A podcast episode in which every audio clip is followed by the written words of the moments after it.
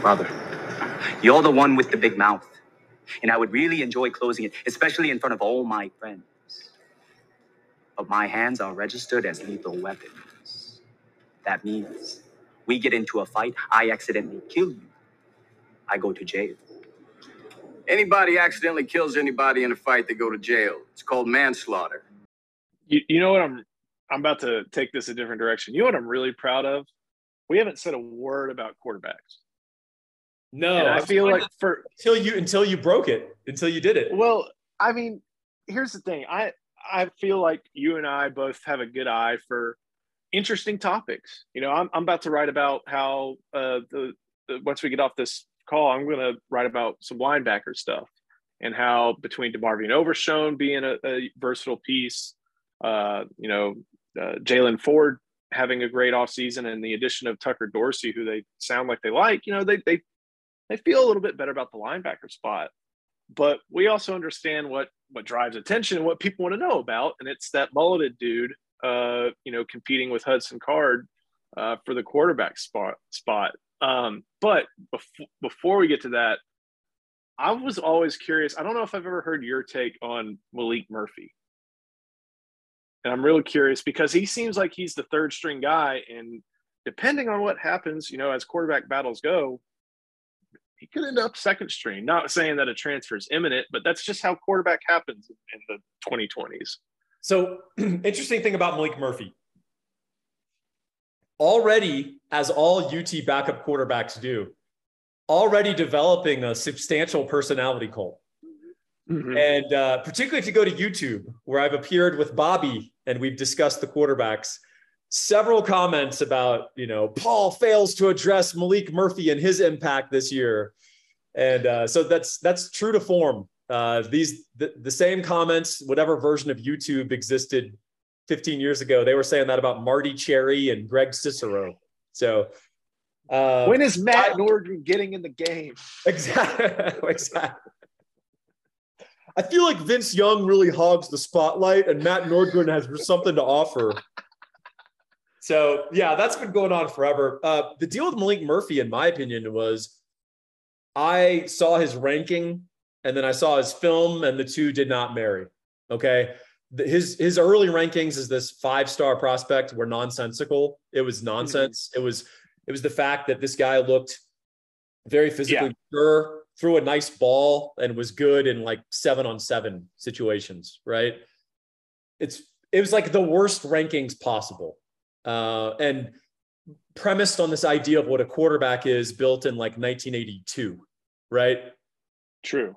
And but I think there was a lot of people in the Texas sphere who are like, "Oh, it's Tyrone Swoopes Part Two, which is Yes. not the case. he is They're not. very, very different types of of raw, so to Yes, speak. in fact, he's he's not like a runner. You know, No. there's uh, look. Obviously, if you're a big athletic looking black dude, people assume you're a dual threat.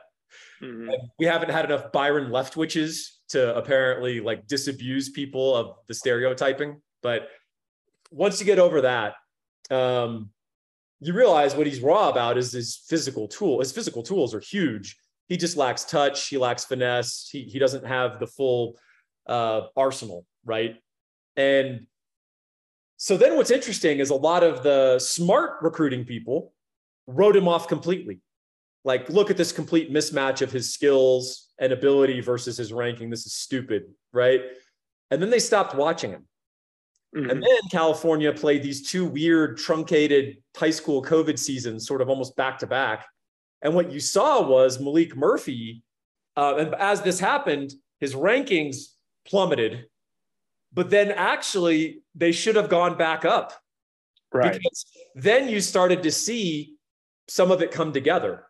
And you saw like okay this is a dude who's like standing in the pocket with three guys hanging off him and then throwing a 45 yard strike down the field um, and he's got some games he's got some gamer to him right he's playing with kind of not a great supporting cast and Right. leading the team to a successful season. So the point is, there was a mis misestimation of his abilities. There was an overcorrection. And now you're starting to see a correction again, but it's built on nothing since he's arrived at UT because he sat out the entire spring with an injury. Mhm. But what he was able to do was participate in film sessions, off, you know, off-season stuff. And the coaches said, "Hey, this guy's an awesome kid. He's got a great attitude. He's smart. He wants to get better." And so that's now leaking out. And so people are like, "Oh, you know, watch out, you know, Arch Manning." And so also, you know, I think he also grew a little bit. Um, Yeah. which you know, 17 and 18 year olds are want to do.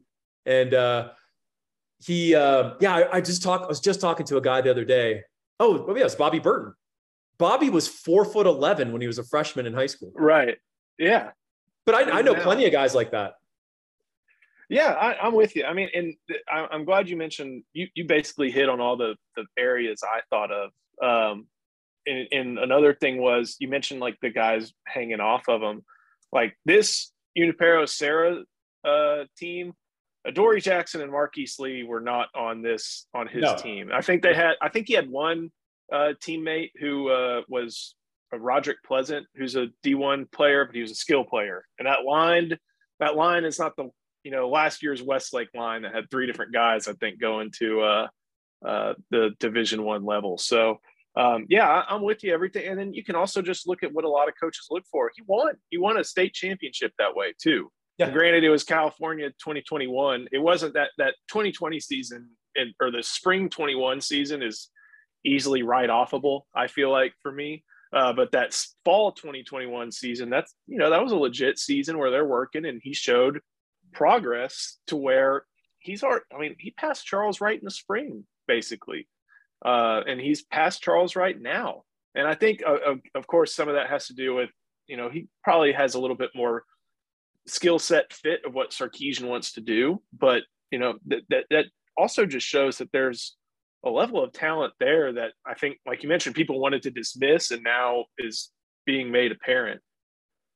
Yeah, I think I think if you want to give him a comp of who Sark has coached previously, I think Sark sees him and he sees a little Carson Palmer. Yeah, I think so. Maybe not a Um, polish and the hype. Carson Palmer was like a huge high school recruit and all this, but right. uh, if you see the size, Carson Palmer is a huge guy and Yeah. stands strong in the pocket. Not super athletic, uh, but man, if if you draw it up and you protect him, you know Carson Palmer is a good quarterback, and he was a good quarterback in the NFL, uh, but wasn't a good quarterback at USC until Pete Carroll and Norm Chow and Steve Sarkisian arrived. So kind of interesting. Uh, but I, I would think if there's a physical comp, that's probably what Sark sees. Like that's the kind of offense I could run with Maalik Murphy. So what about the uh, the number one quarterback battle? Uh, CBD, obviously. You know, some of it's No, no, no strong stance. We can't get you uh, putting putting your hammer down right now and calling the shot. I mean, I, I I haven't seen enough. I haven't seen the stuff off the field. Um, you know, I I think yours offers the what I perceive as the higher upside, but I don't know. You know, ultimately, Sark's gonna have to figure that out, and it there's an there's a philosophical piece to this too, which is if there isn't a clear separation, do you go with the more experienced guy Mhm. or do you go with the guy that ultimately you think has more upside because there isn't a clear separation and he hasn't that guy hasn't played yet so you play through it um, I, I feel like quinn ewers look i think you just have to commit with his play style especially as a freshman there's going to be some rough games and i don't want to hear it from freaking texas fans A freshman savior? No. Yeah. Hold on. I, I mean, I don't want to hear it from Texas fans when he throws his first four interception game because I can point to all the games where Vince Young went out and frankly got benched for being ineffective. I was at the Apple turnover game, which the Apple Applewhite cultists like to pretend, you know, Chris Simms is the only guy who ever choked in a big game against a big opponent. I was at the Apple turnover game where they played Kansas State back when Kansas State had like six dudes, NFL dudes on their defense. And Applewhite, God bless the guy because they were overmatched. Uh, not not on the other side of the ball. The Texas defense played awesome in that game, but I mean, you would have sworn he bet on the game on Kansas State watching that game. It was so Oh, bad. man. and if he heard that, I think he'd laugh because, and I've never seen a quarterback get so get hit so hard so frequently by Mark Simoneau specifically uh, from Kansas State. He and Darren Howard just murdered Applewhite. Applewhite lost composure in that game, by the way. The, you know the calm, always cerebral map, Major Applewhite lost composure, started throwing pick sixes, started taking sacks, seeing ghosts. It can happen to every quarterback. There's a development process. It's going to be with Quinn Ewers, not only because he's a freshman, but also because Quinn Ewers puts his nuts out there and tries to make plays. Right. Sometimes Um, that doesn't always go well. Right. Yeah. But I mean, I, it's funny that you brought that whole point back around to Quinn because I think you could just as quickly bring that whole point back around to to Hudson Card. Um, and and and you mentioned, you know, after a certain point, people just wrote off Maalik Murphy after a you know poor spring 2021 showing. And this isn't to put lipstick on what Hudson Card's performances were in 2021 because they were not good. Yeah. Um, the the the the benching at Arkansas, if that's what it was, was justified. The continued benching still up for debate, but luckily we don't have to have that anymore because uh, Casey Thompson traded Burn Orange for for Big Red. But you know, progress isn't linear. Like Hudson Card was respected for Elite Eleven. He went to Lake Travis. He did all that stuff. Now he still hasn't put that fully together at the college level, but he's remember he's only had very limited chances to do so. You Right. know, and I think the other thing was, and we've mentioned this a lot, it's always been deep balls with him. Like he's kind of got the the touch for you know in and out stuff, quick passing. That's never been anything that we've perceived an issue with, but he just couldn't hit deep throws. There's that one glaring example. I think that what in the Iowa State game, it would have made it either like 17 16 or Texas or maybe like 14 3 Texas, where Xavier Worthy's wide open and misses it. And there was a, a juncture at the West Virginia game before he got hurt where he finally hits that deep ball to Xavier Worthy that that Texas hadn't hit all game and really didn't hit much in that game. And you just see this giant smile on his face, like finally.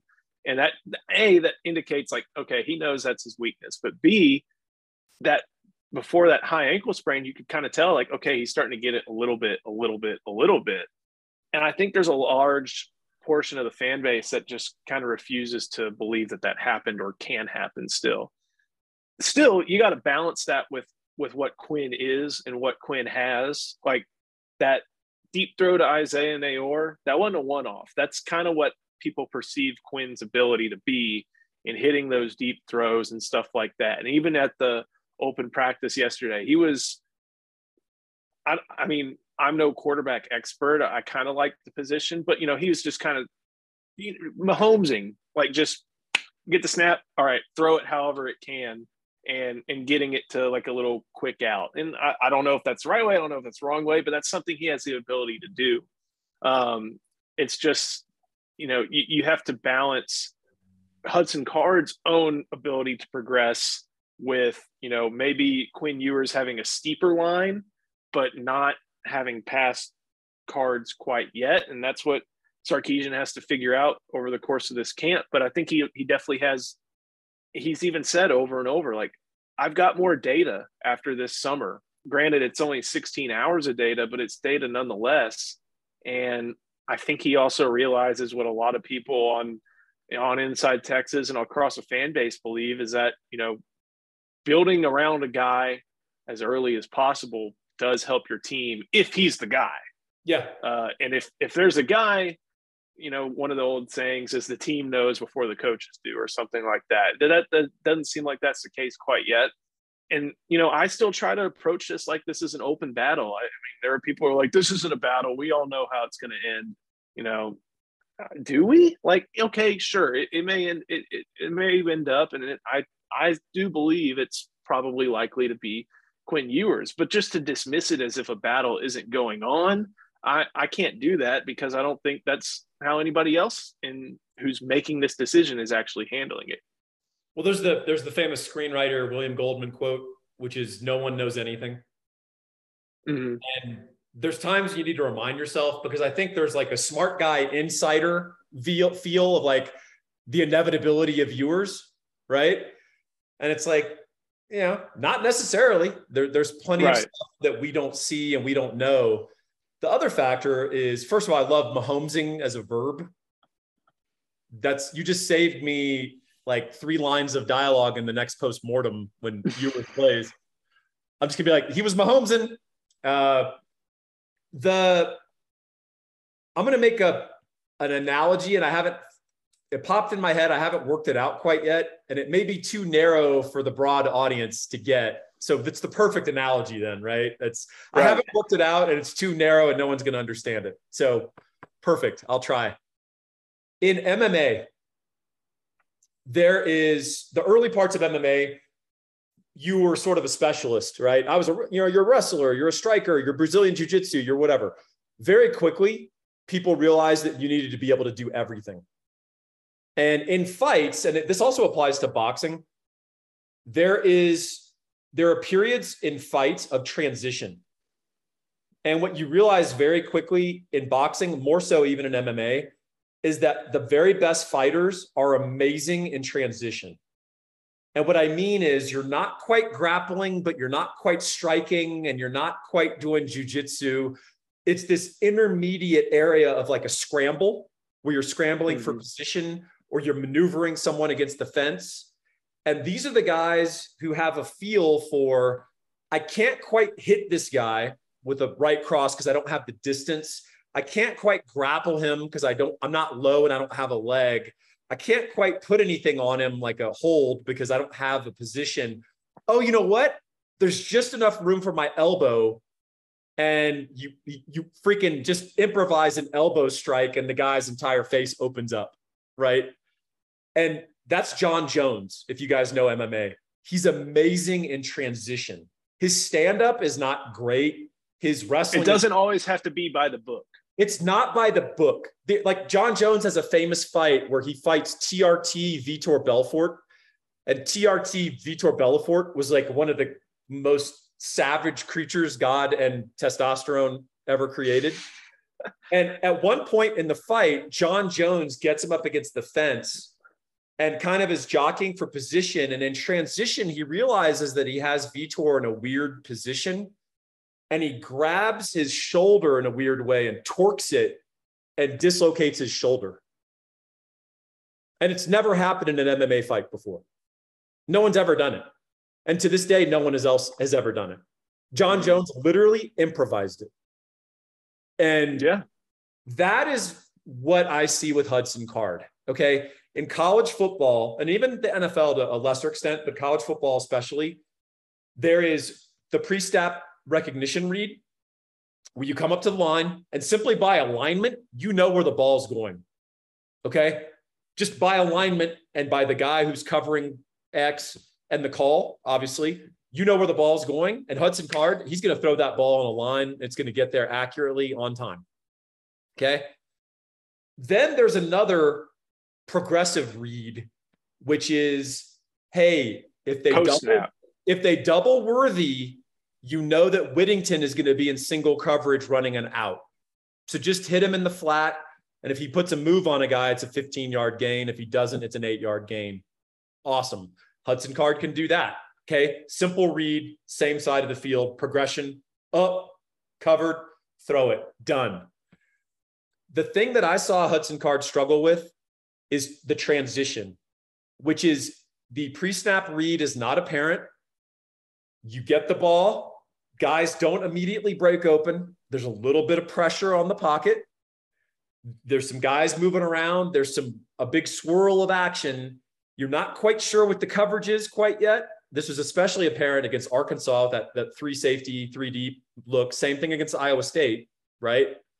Uh, and Hudson Card didn't have that transition. He didn't have, and I think that was the problem with his deep ball. I'm, I'm I can tell you, I can assure you, throwing the ball around in practice, he can hit the deep ball. But in that transition, something doesn't click in his mind, and it's it's it's a quick mindedness, and it doesn't have anything to do with intelligence or IQ. Brett Favre is very quick-minded on a football field. I promise you. Off of it. Off of it. I, I promise you, he can't beat Joe Cook or I uh, in like the SAT or something. I promise. In fact, that applies to most NFL quarterbacks, other than maybe Aaron Rodgers, right? So, I think I get a vibe from Quick you Quinn, Ewers that he is quick-minded, and that he goes through and processes through transition very quickly. Now, he's also a freshman. So a lot of transition processing comes with experience, right? But that's the thing I see with Hudson Card. So people try to isolate it and say, oh, he can't throw the deep ball or oh, he panics. I, I think those things are true. I'm trying to tell you the underlying root cause. And I think it's that he doesn't transition from that pre snap recognition or the simple two read to seeing the football field and and then being able to throw the ball where his mind tells him to throw the ball. And as you were saying in your observation of Quinn Ewers, he kind of gets the ball and throws the ball like mm-hmm. uh, freaking chop wood, carry water. You know, there needs to be a Zen element to playing quarterback, right? Of just like, I just do this. I've seen this before. I just throw the ball. If they intercept it, you shrug and go, ah, I'll get them next time. Like, that's kind of the attitude you need to have. You know, one of the things that can hurt you as a quarterback is kind of caring too much. Like, yeah, you feel bad, you feel guilty. Oh man, I really let the team down. The best quarterbacks are kind of dicks about it. Like, oh well, get them next time. so yeah, I don't know. That, that's my long screed. If any of you guys understood my transition MMA theory, uh, let me know in the comments, or you could just tell me to uh, omit that or and remove that from the pod. No, I I, I get that. I think it's it's that it, it, it's thinking quickly, and yes. maybe not processing, but just being like, oh, he's got a step, and and being able to you know make the throw that you've practiced so many times upon recognizing that. Yes. And that Iowa State overthrow, I think that's the prime example. Like he's He's there in the pocket. He sees where they break open and he just sails the throw. Yeah. Like that's it's just not there. And again, that's why you go back and see that one against West Virginia where he's like, finally, I did it. Because he, he hadn't been able to do it in games. It, it's, it it's had like, really been a problem. It's like Caddyshack when the guys behind him going, Noonan, Noonan, Noonan, like when he's lining up on a putt.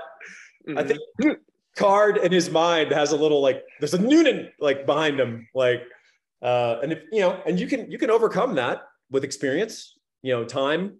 Uh, contrary to popular belief, players can improve from year to year. Texas fans don't believe in this phenomenon. I've I've learned. Right. If you don't this is out, his third year. This is if only you don't show out as a true freshman, Joe, you're useless. I'm not sure if you know that. Yeah, I mean it's it's year three, and year one involved him not playing in a completely different offense. So that's all to say that basically all these quarterbacks are pretty green. Yeah. Uh, in in a certain aspect of of this quarterback battle, um, they've all got tools. They've all got talent, but the uh, the proof will be on the field. And I guess, I mean, I don't know how much time you got. I got to get a little bit written up, but um, I think last year there's something I'm really curious about is that Hudson Card won the job because he performed in practice. He did. I mean, that's that's how you that's how you do it. And I think there was a they eventually were proved justified after a fashion that like, well, who cares what happens in practice? Look what Casey Thompson does in the games. He he did well. He moved the football, and Sarkisian even admitted as much. And Casey Thompson, while Hudson Card was showing off in practice, Casey Thompson was watching film. Right. He was watching 25 hours of film a day. No quarterback in history has watched more film than Casey Thompson. Kyler Murray is in, in awe of, of Casey Thompson. But I mean, there there was a, a notion last year that it's like, well, who cares what what happens in practice? Show me what happens in the game. Right. And I think Texas fans, as they very want to do, they they look back to the glory. Well, James Brown did it. Yeah. Well, James Brown played 26 years ago. And I don't think there's been another player like that who just tore it up in games and just had it run down his leg in practice, like all the stories I've heard about James Brown. So I think there was criticism last year about like about Steve Sarkisian being like, well, how do you pick this guy in practice uh, when the games look different? Well, all he had to go on was practice. Yeah. And I think that there has to be a realization that though it may seem unlikely, and again, though I don't believe it's going to shake out that way, Hudson Card could have, you know, let's say there's 20 practices between now and the first game. If Hudson Card has 18 really good practices and three of four really good scrimmages, and Quinn Ewers in similar reps with similar personnel has 10 good practices and two good scrimmages, this, the choice is going to be pretty easy for Steve Sarkisian. I don't know if the fan base is going to be able to handle it. I don't know how if you and I will be able to handle that reaction to it, but he's going to pick the player that does best in practice before the season because that's what he has to go off of. the the concept of a gamer is actually way overdone. There are very very few gamers in any sport. They do exist. It is a thing. The number of people who think that they are gamers versus the actual number of gamers uh that is like the Joe Kyler Cook, Murray, that's like the Joe Cook accountability Venn diagram, right? right? Exactly. uh, posted by UT was. So to get back to an MMA or boxing analogy, if you do Brazilian Jiu Jitsu or you box in a boxing gym, and I've done a little of both, right? You've got friends who are like, bro, if I ever got in a fight, I just freaking like I just go savage, bro. Like, bro, Yeah. I, I just I just like I I would do Shaolin eye strikes and I would like, bro, you don't know what I'm capable of. I just unleash. And it's like, well, you've never trained. And as much as you think you're a gamer, what actually would happen is you'd be shocked and you'd you'd throw terrible looking punches. And if the guy knows how to wrestle at all, you'd be on your back in about 10 seconds. And everything you think that you would do, you would not be able to execute. And I think a lot of people fail to appreciate that for quarterbacks that Mhm. oh, some guys are just gamers. You got to put them in. Hey, some guys are just gamers. That number, very, very small. the number and, of guys, probably not at Texas either. Right. that's now. probably true. And and the number of guys who can actually pull it off, not huge. And you know, James Brown is is the example. There was a little bit of that of Vince Young when he was young. But Vince Young as a junior, if you'll talk to guys who were at Texas, the ball didn't hit the ground in practice. VY was like, like knew what he was doing and it, it looked good. Obviously, as a freshman and a sophomore, he relied more on his incredible running ability and improvisation.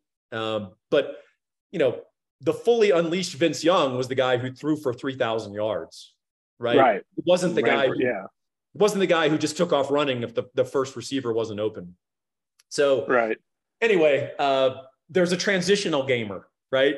Where you know you you are a little bit of a gamer, and then you actually add the infrastructure of knowing what you're doing as well. And and I think all that's to say, like, if Quinn Ewers is going to win this job, he's going to have to do it every day in these next 30 days and Yeah. not just like wait on Hudson Card to mess up and then show up and then go throw four touchdowns. That's just not how it works. you do it every day. So then you can throw four touchdowns That's it. when it actually counts.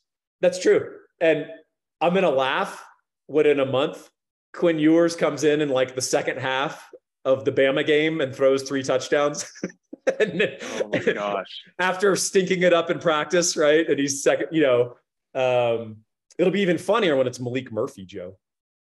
Oh, I was going to go all the way to the Ben to Ballard. Ben Ballard. Yeah. Nice. A Yeah. fellow Ben Ballard fan. All right. Let's Yeah. do this. So, All right. all right. Joe, I noticed that you just moved. Is that correct? I did just move. All right. Are you Can, renting can or you tell? But I, I'm leasing. Yeah. you're leasing? Oh, leasing sounds that's fancier than renting. Joe didn't like that. He leases everyone. He doesn't rent. Oh man. Private school guy. He doesn't rent. he leases. I go fancy when I can, but other, I mean, I've unpacked my jorts, so That's good. Congratulations. you know about the drawers you wear? no jorts. Oh, your jorts. Very proud jorts guy. I don't mind at all. Do you really own jorts? Oh no. Yeah. Where are they? Do you own shants? What are shants? Yeah, right here. They're the long. Oh no! And they're even cut off. Oh Yeah. no! Oh Oh, you- no! If you buy pre-made, if you buy pre-made jorts, and they're not jorts.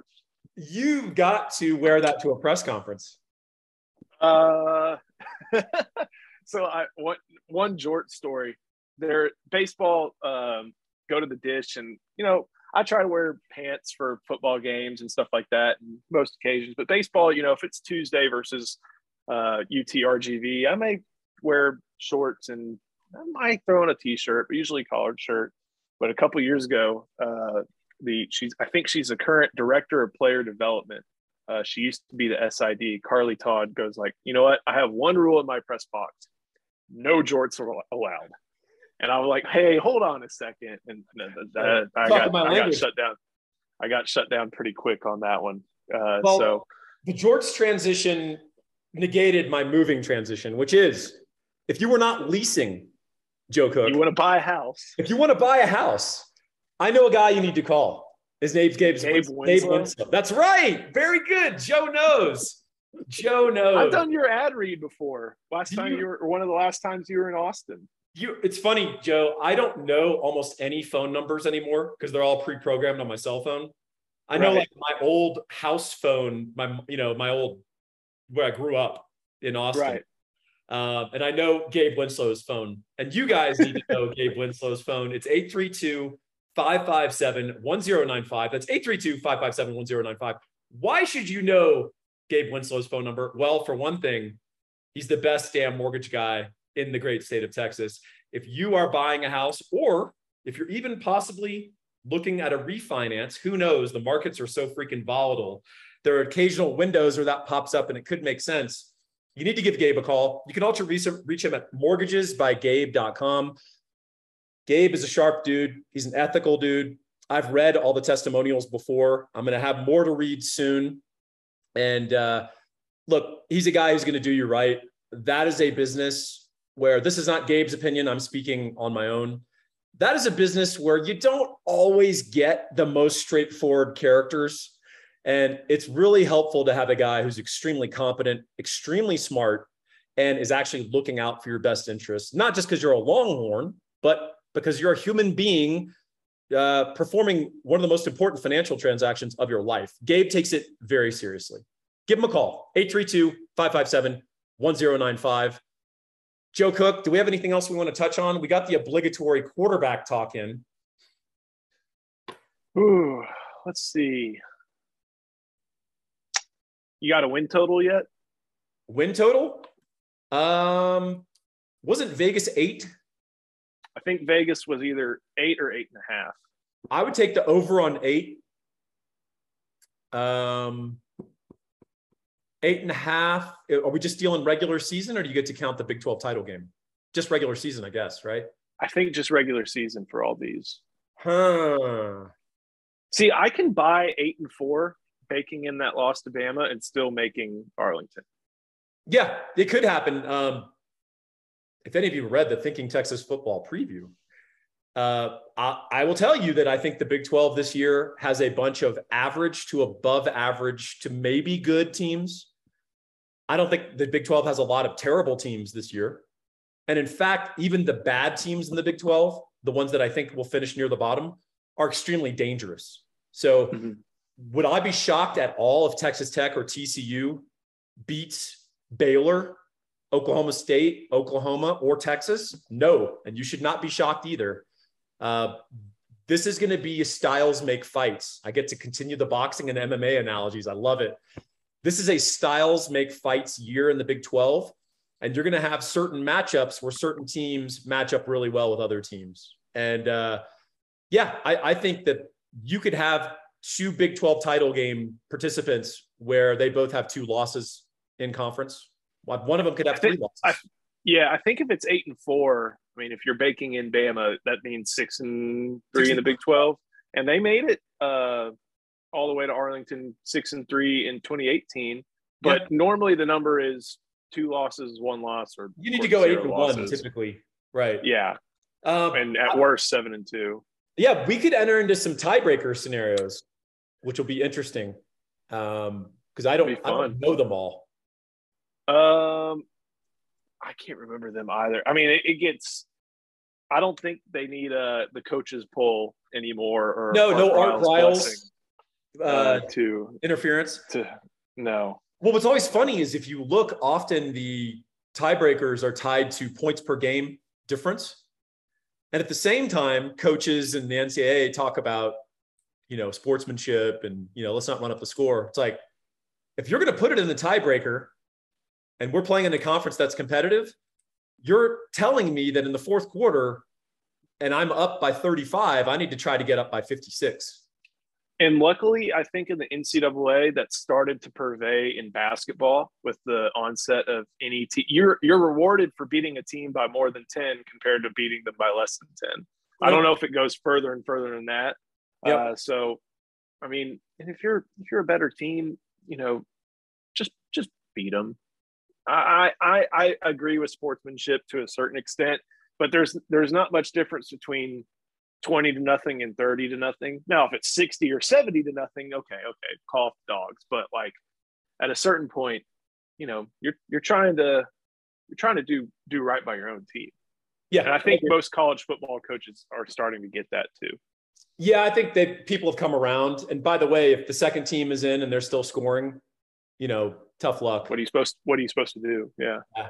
Well, I'll I'll throw this, you know, people talk about that old Texas Colorado Big 12 title game in Houston where Texas look, people people all give Drew Kelson shit. IT uh reader and great all-around dude Drew Kelson. They give him crap some of them for knocking Joel Klatt's brain cells into the stratosphere, but if you go back and remember that game, Texas was up by like 56 in the third quarter. And Gary Barnett being a prick, while Texas is running literally like fullback dives, just trying to run out the clock, he's having Klatt drop back and throw the ball every down, like trying to make up the difference. So Texas got pissed off and started blitzing. And that's the real story of, of what oh happened. God. Ask ask dudes that that were on that team. They'll tell you like, "Hey, we were calling off the dogs and we got really pissed off because Colorado did not like respect that and they're dropping back every down trying to score and like acting like the game was still viable and they're like we got pissed off and they just we they started calling blitzes on every down and and poor. Klatt just got rocked every single you know throughout the whole fourth quarter Well, it's made him into a uh it's made him into a pretty darn good color analyst. So like he's the only dude he's the only opinion analyst analyst in college football I can listen to Same. I And mean- he's paired with Gus too, so it's that's the best crew. That that's still my favorite crew, and I still like. I mean, Fowler's also. We're going way off rails, but Fowler's up there. I don't mind Herbie. I mean, Herbie, if he starts going off off the beaten path, it can get weird. But Herbie in a game, he's he's pretty good um, at at showcasing what you're seeing. Um, but I, I don't think he's. I and then Danielson, his snark is great, but I think he misses a lot as far as on field action. So I don't think there's anybody better than than Gus and Joel. Well, I Gus's orgasmic stylings combined with Klatt's like concise, accurate analysis, uh, and he's sort of unforgiving. Like he doesn't really have any favorites, and you know, uh, he just he likes of, football. You can he tell likes football, and he just describes what he's seeing, and he doesn't really care if any fan base gets offended. Um, but yeah, I, I agree. All right, do we have anything else we need to hit, Joe Cook? I think we're all good. I got. I'll be at practice in uh, an hour and a half. All right, So- can you?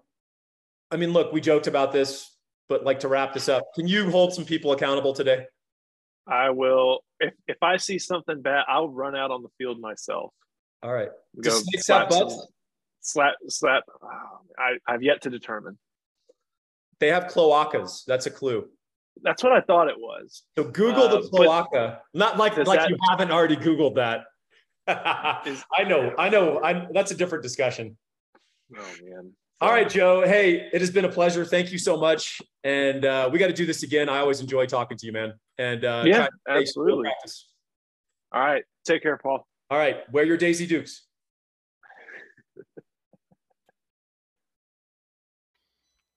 Are you worried that recent events have derailed your retirement plans? It certainly made us reassess all aspects of ours. And that's why we're proud to offer our listeners a chance to work with David McClellan, a fiduciary financial advisor from Forum Financial. David's practice specializes in financial life coaching and retirement planning. And right now, he's offering free consultations for our listeners if you mention the podcast. As part of this consultation, David can help you understand your financial freedom number and what that means to you in assessing your future financial plans. If you want to build wealth, if you want to make optimal decisions within your financial life, David is someone you need to talk to. You can reach him at 312 933 8823. Once again, that's David McClellan at 312 933 8823. He's located in Austin, Texas, but he's got a nationwide clientele. Do yourself a favor and get some great financial advice for free and see if you might want to work with Mr. McClellan. I think you'll be happy with your phone call. Do you need a realtor in Central Texas? Of course you do. We all need a realtor in Central Texas, even those of us who live in Dallas or Houston or San Francisco or Denver, Colorado you need to go to Central Texas anyway. And the reason is Laura Baker is a fantastic realtor. She's great at what she does. She's a member of the elite Andy Allen team for Keller Williams. You can reach her at 512 784 0505. Talk with Laura. If you're thinking about putting your house on the market, this is a great time to get market comps. Uh, if you're looking to buy in the market, you need all the help you can get. Call Laura, and it's 512 784 0505. Hey, folks, just a quick reminder that the 2022 Thinking Texas Football preview is out there. That's right, the Burnt Orange Bible is ready and waiting for you. That is, of course, if you're only interested in reading the best damn Texas football preview that money can buy. And it's also the best Big 12 uh, preview. It's also the best Texas opponent preview. There's also awesome recruiting uh, information and articles provided by, by Eric Nahlin. There's tremendous photography by Will Gallagher of Will Gallagher Studios. Hey, jump in. If you're a Longhorn fanatic, there's no reason why you shouldn't have this preview. Uh, in my opinion, it's the best thing that you can buy. It's funny, it's amusing, it's analytical. I pour my heart out into it, and I appreciate all of you who are supporting it. And of course, all the folks who are nice enough to leave reviews. Currently, there's about 70 reviews on the different places you can buy it, all of them five star. So don't just take my word for it, take theirs. Go buy the Burnt Orange Bible today.